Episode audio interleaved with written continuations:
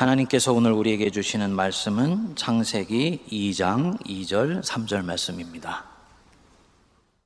하나님이 그가 하시던 일을 일곱째 날에 마치시니 그가 하시던 모든 일을 그치고 일곱째 날에 안식하시니라.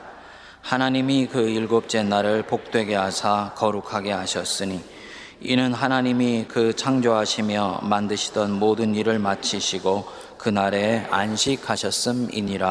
아멘. 여러분들은 이 주일 안식일을 어떤 마음으로 지키고 계십니까? 주일날 예배 자리에 나올 때 어떤 생각을 가지시고 또 어떤 기대를 하면서 예배 자리에 나오시나요? 제가 휴가를 갖거나 안식의 시간을 가질 때면 가끔씩 의도적으로 꺼내서 읽는 책 한 권이 있습니다. 아브라함 여호수아 햇셀이라는 분이 쓴 안식이라는 책입니다. 책 부제가 현대인이 잃어버린 안식의 참 의미를 말하다 라고 되어 있습니다. 이 저자는 현대 유대인 랍비이면서 실존주의 신학자이고 철학자입니다. 여러분들도 잘 알고 계신 20세기의 가장 위대한 실존주의 철학자의 한 사람인 마르틴 부버가 자신의 영적 후계자로 지명을 했었던 그런 분입니다. 저자는 이 책에서 성경적 안식이 무엇인지, 성경적 안식을 우리가 어떻게 지켜야 되며 그것이 우리 삶에 주는 의미가 무엇인지에 대해서 아주 깊이를 가지고 서술을 하고 있습니다. 헤셀은 이 책에서 안식을 얘기하기를 시간 속에 박아놓은 하나님의 궁전이다. 그렇게 이야기를 했습니다. 안식일 자체가 궁전이라는 것입니다. 그래서 안식일이 다가올 때 사람들은 그 궁전을 향해서 나아가면서 궁전을 향해 나가는 길에 박힌 영의 보석들을 얻게 되고 그 궁전 속에 들어가서 궁전의 왕이 되시는 하나님과 만나고 사귀고 결국 그분과 일체가 됨으로써 일상에 묶여 있었던 것들로부터 풀려나 자유함을 얻고 다시 그 궁전으로부터 세상으로 나온다는 것입니다. 여기에는 현대 그리스도인들에게 일상화되어 있는 두 가지 안식의 태도를 교정하는 통찰이 들어 있습니다. 첫 번째로는 율법주의적 접근을 경계하는 것입니다. 안식일 준수를 주일 성수를 철저히 하는 것을 얘기한다든지 혹은 이 주일에는 어떤 물건도 사지 않고 상점에도 가지 않는 것 그것을 안식일이라고 얘기해서 안식이 주는 어떤 계명 자체에 초점을 맞추는 것을 대단히 조심해야 된다라고 얘기를 합니다.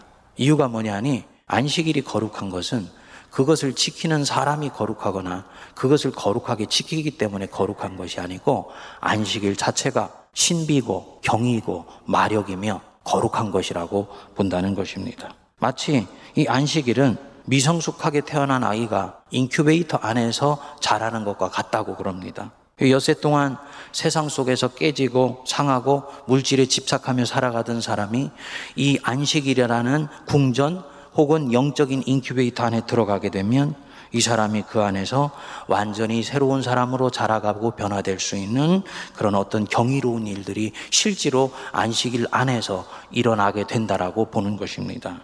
둘째로는 기능주의적이거나 실용주의적인 접근을 삼가할 것을 얘기를 합니다. 우리가 보통 안식일을 잘 지킬 때 안식일을 지켜 하나님께 예배를 잘 드리고 나면 이것이 내 삶의 이후에 이런 이런 종류의 유익이 있다. 라고 얘기하면서 안식일을 지키는 것을 조심해야 된다는 것입니다. 물론 하나님의 뜻을 신실하게 행하고 하나님의 법을 잘 준행하면 거기에는 어떤 유익이 덤으로 따라오게 되는 것이지요. 그렇지만 그 덤을 오히려 주로 생각하면서 안식일을 지키려고 하면 안식일 자체가 가지고 있는 그 신비와 깊이를 오히려 놓치게 되어서 안식일이 주는 그 풍성한 축복을 비껴 지나갈 수 있다고 보는 것입니다. 오늘 주신 말씀 여러분 한번 보십시오. 2장 2절에 우리 같이 한번 읽어보겠습니다. 시작. 하나님이 그가 하시던 일을 일곱째 날에 마치시니 그가 하시던 모든 일을 그치고 일곱째 날에 안식하시니라.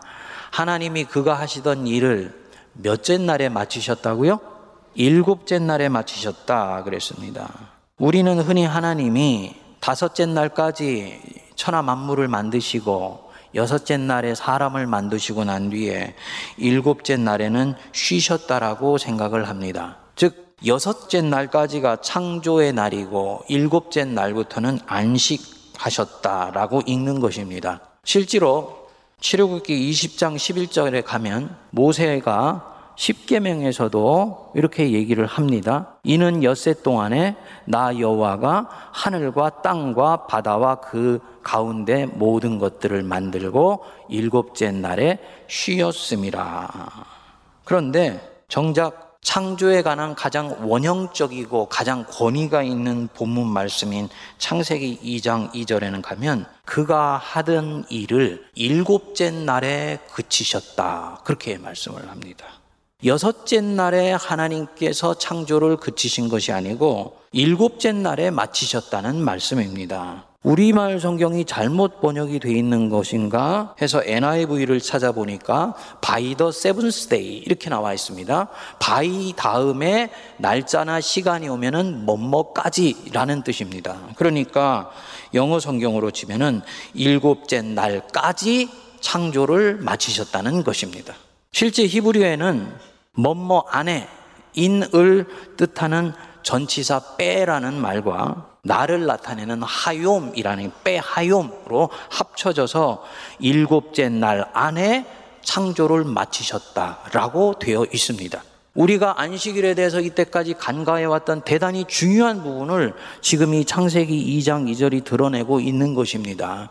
사실은 오래전부터 이 부분들에 대해서 많은 사람들이 체크를 해왔을 것인데 아까 말씀드린 출애굽기의 본문이 가지고 있는 해석에 가려버려서 이 빼하욤이 가지고 있는 본질적인 의미들이 외면되어 왔다는 것입니다. 무엇을 말하느냐? 하나님이 6일째까지 일하시고 7일째 쉬신 것이 아니고 7일째 되는 날에 어느 시간까지 하나님이 무엇인가 창조 행위를 하시고 난 뒤에 7일째 흘러가는 시간에 어느 순간부터 쉬셨다는 것입니다. 즉, 창세기 신앙에서는 제 7일도 창조의 날이었던 것입니다.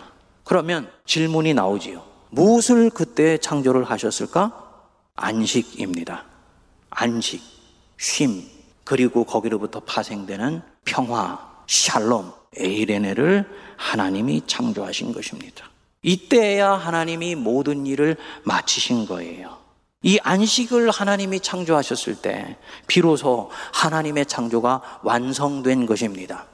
땅이 혼돈되고 공허한 가운데서 이 안식이 하나님의 창조 안에 왔을 때 비로소 창조가 완성품으로 완성이 되었던 것입니다. 앞에 6일까지의 창조가 하나님이 노동을 통해서 창조하신 것이라면 7일째의 창조는 하나님 자신의 쉼을 통해서 창조가 이루어진 것입니다. 앞에 있는 6일까지의 창조가 공간 속에 사물이나 생명을 박아 넣으신 것이라면 이 7일째는 공간이 아닌 시간 속에 안식이라는 전혀 다른 종류의 창조물을 박아 넣으신 것입니다. 여러분들이 안식일이 창조되었다라고 했을 때 개념이 딱 오지 않는 이유는 우리는 창조라는 것을 생각할 때 보통 눈에 보이는 사물을 생각하고 있기 때문입니다. 근데 실제로 교리학에서 시간 또한 공간뿐만 아니라 하나님의 창조물입니다. 시간이 시작된 것은 하나님이 세상을 창조하시면서 시간이 시작된 것입니다. 시간이 창조된 것이라면 그 속에 하나님이 안식일을 만들어 내셨다라는 것은 넉넉히 예상할 수 있는 것입니다. 실제로 햇셀은 고대의 히브리적 사고, 즉 히브리적인 이 신앙이 무엇인가 문명에 의해서 오염되기 이전의 사고에서는 이미 안식일을 제7일째 하나님이 하셨던 전혀 다른 종류의 창조물로 고백했었다라고 이야기를 합니다. 좀 더 자세히 보시기 위해서 우리 3절을 한번 보실까요? 하나님이 그 일곱째 날을 복되게 하사 거룩하게 하셨다 그랬습니다. 여러분 거룩하게 하셨다라는 말에 잠시 여러분들의 시선을 좀 머물러 주세요. 이 창세기 총 50장에서 단 한 차례 카도시, 즉 거룩하다는 단어가 한 번 나오는데요. 공교롭게도 바로 이 안식일 앞에 이 단어를 썼습니다. 그러니까 창조의 5일 동안 하나님이 만드신 것을 보시고 좋아하셨어요. 그러나 하나님이 만드신 그 어떤 피조물, 그것이 우주이건 하늘의 별이건 달이건 천하 만물이건 산천초목이건 심지어 하나님께서 6일째 만들어낸 인간까지도 심히 좋았다라고는 하셨지만은 거룩하다라고 말씀하셨던 적은 없습니다. 사람에게 복은 주셨지만 사람을 거룩하게 하지는 이 창세기에서는 아니하셨어요. 그런데 하나님이 이 안식일은 모든 피조물 중에서 구별하고 깨끗하게 하며 성별하며 그래서 거룩하게 하셨다는 것입니다. 무엇을 뜻하느냐? 이 안식이라는 이 시간 자체가 하나님의 능력 안에서는 독특한 신비고 경이라는 것을 말합니다. 헤셀이 안식일을 시간 속에 박아 놓으신 하나님의 궁전이다 라고 이미지를 만든 부분들이 상당히 성경의 의미에 맞닿아 있다는 것을 우리가 이해할 수 있죠. 안식일이 하나님의 궁전이고 그 하나님의 궁전 안에 들어갈 때 사람들은 그 궁전 속에서 거룩해진다고 보는 것입니다. 이 말은 안식일은 인간이 거룩하게 지키기 때문에 거룩한 것이 아니고 거룩하게 지키느냐 아니냐 그것과 관계없이 안식일이라는 바로 이 시간 자체가 하나님의 신비가 담겨져 있는 독보적인 날이라는 것을 말씀하는 것입니다. 경이로운 날이기 때문에 경이롭게 지킵니다. 그게 안식일의 본래 뜻이었습니다. 마치 이런 것과 같습니다. 우리 성도님들 중에 껌을 좋아하시는 분이 있다고 치자고요. 근데 그 성도님이 교회 이 거룩한 공간 안에 들어올 때 계속 껌을 씹고 들어옵니까? 아니죠. 뱉고 들어오지요. 주일날 이 공간 안에 들어올 때 정장은 아닐지라도 가능하면 단정하게 입고 이 공간에 들어올 것입니다. 왜냐? 그가 하나님을 적어도 믿는 사람이라면 이 공간이 바깥의 공간과는 구별된 거룩한 공간이라고 생각하고 있기 때문입니다. 즉, 거룩한 공간이기 때문에 그곳에 가 있는 나는 거룩해야 된다라고 생각을 하는 것입니다. 안식일이 바로 이와 같은 것입니다. 안식일이 책각책각 조금씩 나에게 다가오면서 토요일 밤 11시 50분에서 55분에서 59분으로 가게 되면서 이 성경적인 이 히브리적 사고에서는 하나님의 궁전이 서서히 내 앞으로 다가오고 있다라고 생각을 합니다. 그리고 나는 그 궁전 안으로 시간의 신비를 따라서 조금씩 조금씩 빨려 들어가고 있다고 봅니다. 그때 이 사람은 거룩함 안으로 자신이 들어가고 있기 때문에 숨결을 가다듬고 옷깃을 여미고 자세를 고치며 짓던 죄에서 떠나 하나님의 임재 앞에 자기 자신을 조율하기 시작합니다. 거룩한 시간 안으로 자신이 지금 들어가고 있기 때문이에요. 다시 말씀드려서 이 안식일이라는 시간 안에 있는 거룩함을 충분히 인식하면서 믿음의 생활을 하는 것입니다. 즉, 거룩한 시간 안으로 들어가고 있기 때문에 거룩해지려고 하는 것입니다. 이게 본래 성경적으로 안식일을 대하는 본래의 자세였었고 정신이었었습니다. 그 거룩함에서 이탈하지 않으려고 너무 정교하게 안식일의 법을 만들다 보니까 그게 160가지에 이르는 안식일의 세법이 되어서 나중에는 그 율법에 매이게 된 것입니다. 하지만 정신은 명료합니다. 이 날은 대단히 거룩한 날이기 때문에 우리 자신이 마땅히 거룩해지는 것이 마땅하다고 본 것입니다. 헤셀이 이 책에서 본래 성경에 있어서의 안식 사바스가 무엇인지에 대해서 오래전부터 내려왔던 이야기를 하나 합니다. 일찍이 한 랍비가 박해자들에게 묶여서 동굴에 감금당하게 됩니다. 이 동굴은 빛이 들어오지 않기 때문에 낮이 왔는지 밤이 왔는지도 알 수 없는 그런 동굴이었습니다. 그는 젊었을 때부터 노래와 기도로 안식일을 늘 경축해 왔기 때문에 시간이 가는 것을 알 수 없는 바로 그 사실로 인해서 가슴이 미어지게 됩니다. 게다가 담배를 피우고 싶은 거의 억누를 수 없는 욕구가 고통을 가져다 주게 됩니다. 아마 랍비는 담배를 피우는 것이 허락이 되어 있었는가 봅니다. 그는 그 욕구를 다스리지 못하는 것이 괴롭고 고통스러웠는데 그런데 갑자기 시간의 어느 순간 속에서 그 욕구가 사라지는 것을 느끼게 되는 거예요. 그리고 자기 안에서 내면의 소리가 들려오게 됩니다. 지금부터가 바로 안식일의 시작이다. 그는 안식일에 해서는 안 되는 것들에 대한 욕구와 욕정이 신기하게도 안식일이 다가오는 것과 함께 자기 자신 속에서 빠져나갔던 옛날의 기억을 떠올리게 됩니다. 그리고 매주 이 같은 일이 반복해서 일어납니다. 담배를 피우고 싶고 온갖 종류의 그릇된 욕구가 안식일 안으로 들어갈 때마다 정기적으로 사라지는 것을 그 동굴 안에서도 경험했던 것입니다. 여러분, 이 이야기는 안식일 혹은 제7일 혹은 우리 기독교로 치면은 주일이 무엇을 말하는 날인지를 명료하게 보여주는 것이지요. 이 안식일은 물질 문명에 상한 우리의 영혼을 하나님께서 고결하게 회복시켜 주시는 날입니다. 육체의 쉼을 통해서 육체를 또한 슬기롭게 벼리는 날이 바로 이 날입니다. 그렇기 때문에 안식일의 관건이 예배를 드리느냐 드리지 않느냐에 있는 것이라고 생각하는 것은 안식일의 성경적 의미를 축소해서 이해하는 것입니다. 안식일을 제대로 지키고 있느냐 지키지 않고 있느냐의 관건은 예배를 드리느냐 아니냐에 있는 것이 아니에요. 안식일의 관건은 연과 홍과 몸이 하나님 앞에 가서 조율되는 것에 있습니다. 6일간 세상을 살면서 지치고 상하고 깨진 내 병든 영혼이 하나님 앞에 가서 만짐을 받는 그 전체의 시간이 바로 이 안식의 시간이었습니다. 당연히 이를 통해서 생명의 리듬이 회복되는 것이지요. 그렇기 때문에 안식일 전체를 통해 한 사람을 만짐과 하나님의 회복을 위해 내 모든 것이, 내 존재 전체가 하나님 앞에 살포시 노임을 받는 하루로 사는 것은요, 안식일을 온전히 지키는 데 있어서 대단히 중요한 부분이었었습니다.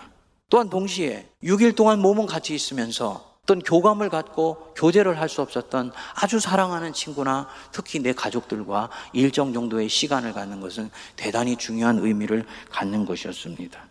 우리 예수님이 사람이 안식일을 위하여 있는 것이 아니요. 안식일이 사람을 위하여 있다라고 하시는 말씀이 바로 이 뜻이었습니다.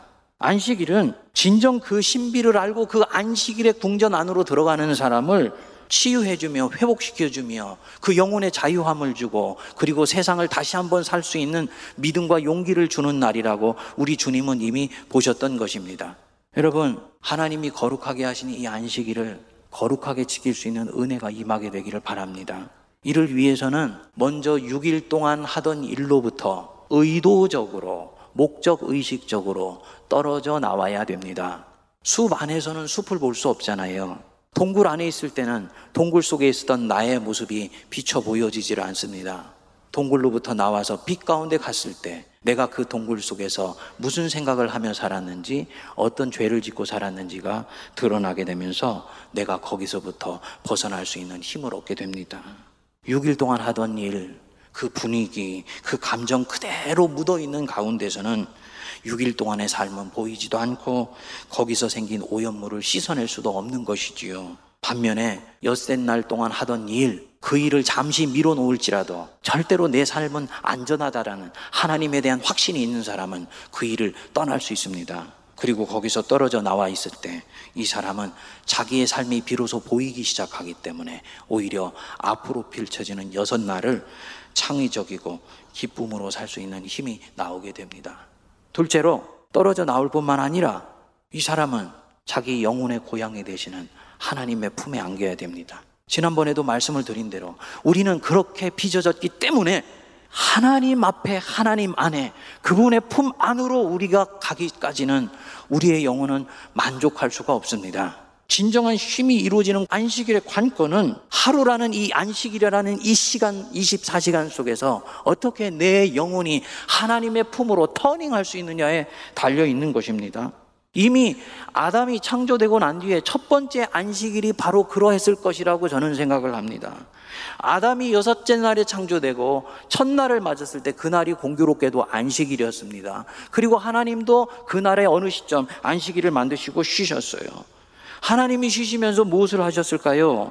자기 형상으로 만든 그 사람과 깊은 영혼의 교감을 가지셨겠지요. 그 사람과 대화도 하시고 놀이도 하셨을 것입니다. 그리고 이 사람은요, 자기를 끝없는 사랑의 눈으로 바라보시는 그 하나님의 품 안에서 인생의 생의 첫날을 시작합니다. 그 날을 시작할 때 무슨 생각을 했을까요?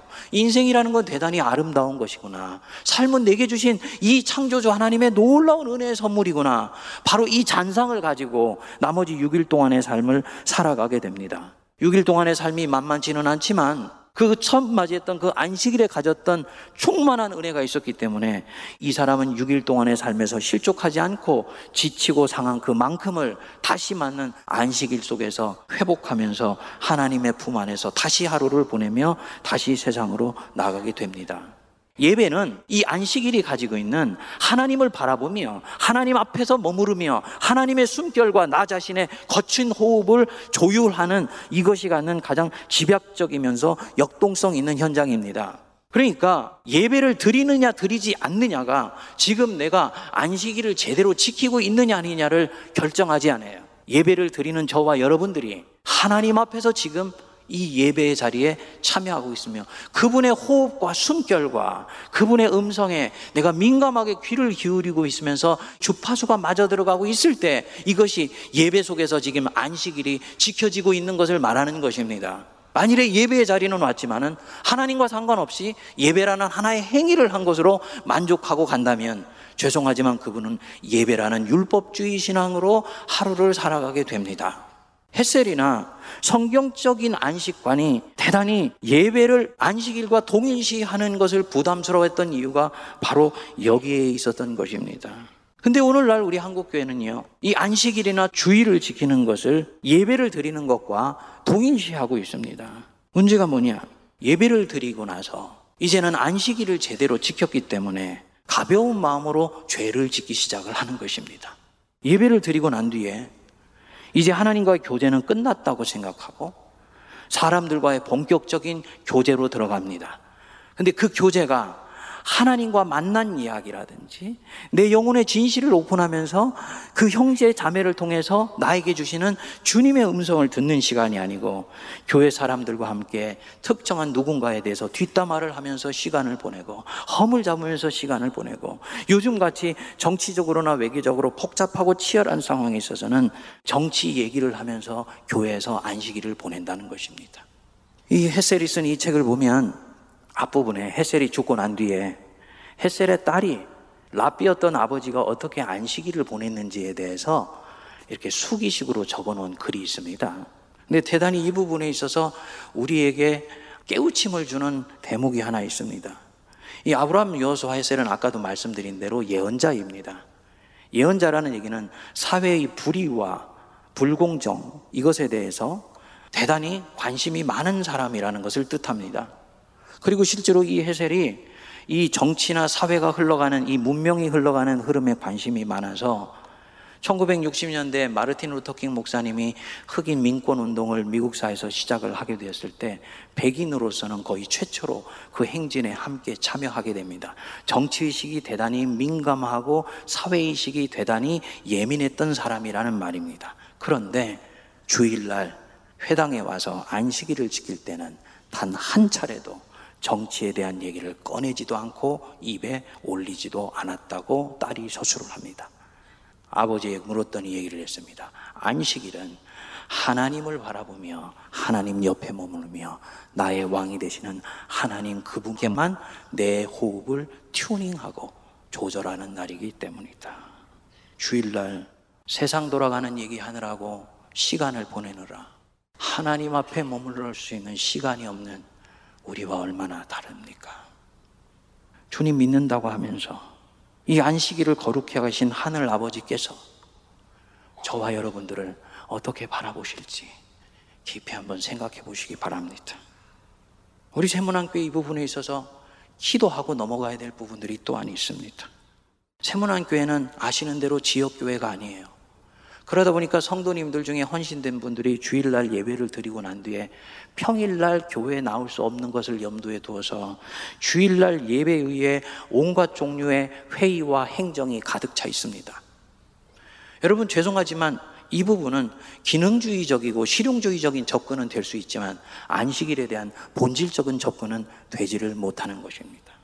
그래서 주일날 예배에서 은혜를 받았고 하나님의 터치를 받았지만 회의하고 횡정하면서 마음이 다 깨져버려서 집으로 돌아갈 때는 다시 영혼이 누더기 상태가 되어서 돌아간다면 주님이 우리 교회가 안식일 지키는 이 방법을 기뻐하시겠습니까? 이것은 회의나 행정에 대한 부분뿐만 아니라 이 안식일을 지키는 우리 자신의 기본의 마음 자세에 대해서 가르쳐 주시는 부분이라고 생각을 합니다. 물론 우리 예수님 말씀하신 것처럼 안식일이 우리를 위해 있는 것이지 우리가 이 안식을 위해 있는 것이 아닙니다. 근데 이 말씀이 오늘날 현대 그리스도인들에게는 얼마나 오용되었는지 몰라요. 안식일을 얼마나 리버럴하게 지키는지를 모릅니다. 저 자신 또한 이 책을 읽고 도전받기 전까지는 그랬습니다. 그렇구나. 안식일이 나를 위해 있다고 생각하면서 나는 이 안식일을 나의 편익과 편의를 도모하고 그동안 미뤄놨던 온갖 종류의 다양한 쾌락을 보충하는 날로 생각해 오지 않았는가. 이 맥락 속에서요. 130여 년 전에 우리 세문안교회 초대교회 신앙의 선배들이 안식일을 지켰던 방법을 여러분들이 한번 문헌을 통해서 한번 찾아보십시오. 아마도 여러분들이 2대, 3대 그리스도인이시면은 할아버지, 할머니가 어떻게 안식일 지켜셨는지를 이미 듣고 계실 것입니다. 그들은 이 안식일이 오면은 장롱을 열고 가장 깨끗하게 다려놓은 세마포 옷이나 모시 옷을 입습니다. 그리고는 생일이라도 되고 무슨 엄청난 일이라도 만난 것처럼 예배당을 향해 나갑니다. 길에서 믿지 않는 사람들이 만나서 묻지요. 자네 오늘 무슨 일로 이렇게 깨끗하게 옷을 갈아입었어? 얼굴이 무엇 때문에 그렇게 아주 빛이 나는 거야? 무슨 생일인가? 좋은 일이 있는가? 그분은 담백하게 얘기를 합니다. 오늘은 여호와의 안식일이야. 무슨 얘기냐? 안식일에 무슨 일이 일어났기 때문에 내가 기쁘고 즐겁고 행복한 것이 아니고 안식일은 바로 그렇게 맞는 날이라는 것입니다. 마치 신부가 신랑을 맞으러 나가는 것처럼 설레이는 마음으로 바로 이 안식일의 역사실 하나님을 바라보면서 나아가는 거예요. 느헤미야가 이 부분에 대해서 정확하게 얘기했습니다. 안식일에 회개하면서 슬피 오는 자들을 보면서 얘기를 했죠. 슬퍼하지 말라. 오늘은 여호와의 성일이니라. 여호와를 기뻐하는 것이 바로 너희들의 능력이니라.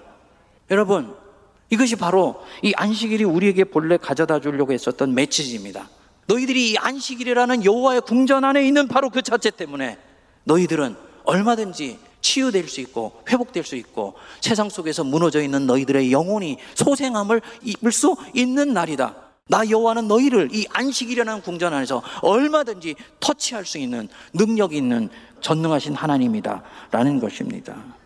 사랑하는 여러분, 세상 속에서 치열하게 찢기고 상하고 갈라진 내 영혼, 세상 속에 있을 때는 내가 거기에 귀를 기울여 줄 수가 없습니다. 내가 바쁘기 때문이에요. 그러나 안식일 날, 바로 이 날 주님 앞에 왔을 때, 비로소 나는 내 속에서 울고 있는 나의 영혼에 귀를 기울여 줄 수가 있습니다. 그리고 그 주님 앞에 알게 모르게 지었던 죄와 허물이 내 몸과 영혼 전체로 도끼처럼 퍼져나가기 전에 이제 멈추고 주님의 만지심을 받아 새로움을 받을 수 있도록 주님께서 너 잠깐 멈춰서라 라고 말씀하시는 날이 바로 이 날입니다. 당연히 그 주님의 만지심은 나로 하여금 진정한 내적 자유함을 주며 내가 교묘하게 위장하면서 욕망을 근사한 것으로 포장하면서 살아갔던 나 자신에 대해서 허울을 벗겨주고 진정한 자유함을 가져다 주는 날입니다. 150km로 달리는 일상의 자동차에서는 내가 보이지 않습니까? 내가 무엇을 위해서 달려가고 있는지도 보이지 않잖아요. 그런데 그 일상의 자동차에서 내려서 시속 0km로 하나님의 이 궁전 앞에 왔을 때 비로소 나는 내 자신이 보이기 시작합니다. 내가 무엇 때문에 이리로 향해 가고 있었지? 라고 스스로 반문해 보면서 주님의 말씀 앞에서 인생의 방향을 다시 찾을 수 있게 돼요. 6일 동안의 치열한 생존 경쟁 속에서는요, 내 삶을 뒤죽박죽 엉키게 만들면서 나를 내몰아가는 삶 속에서는 삶의 우선순위가 꼬입니다. 지나가는 것들을 영원한 것처럼 붙들고 살고요.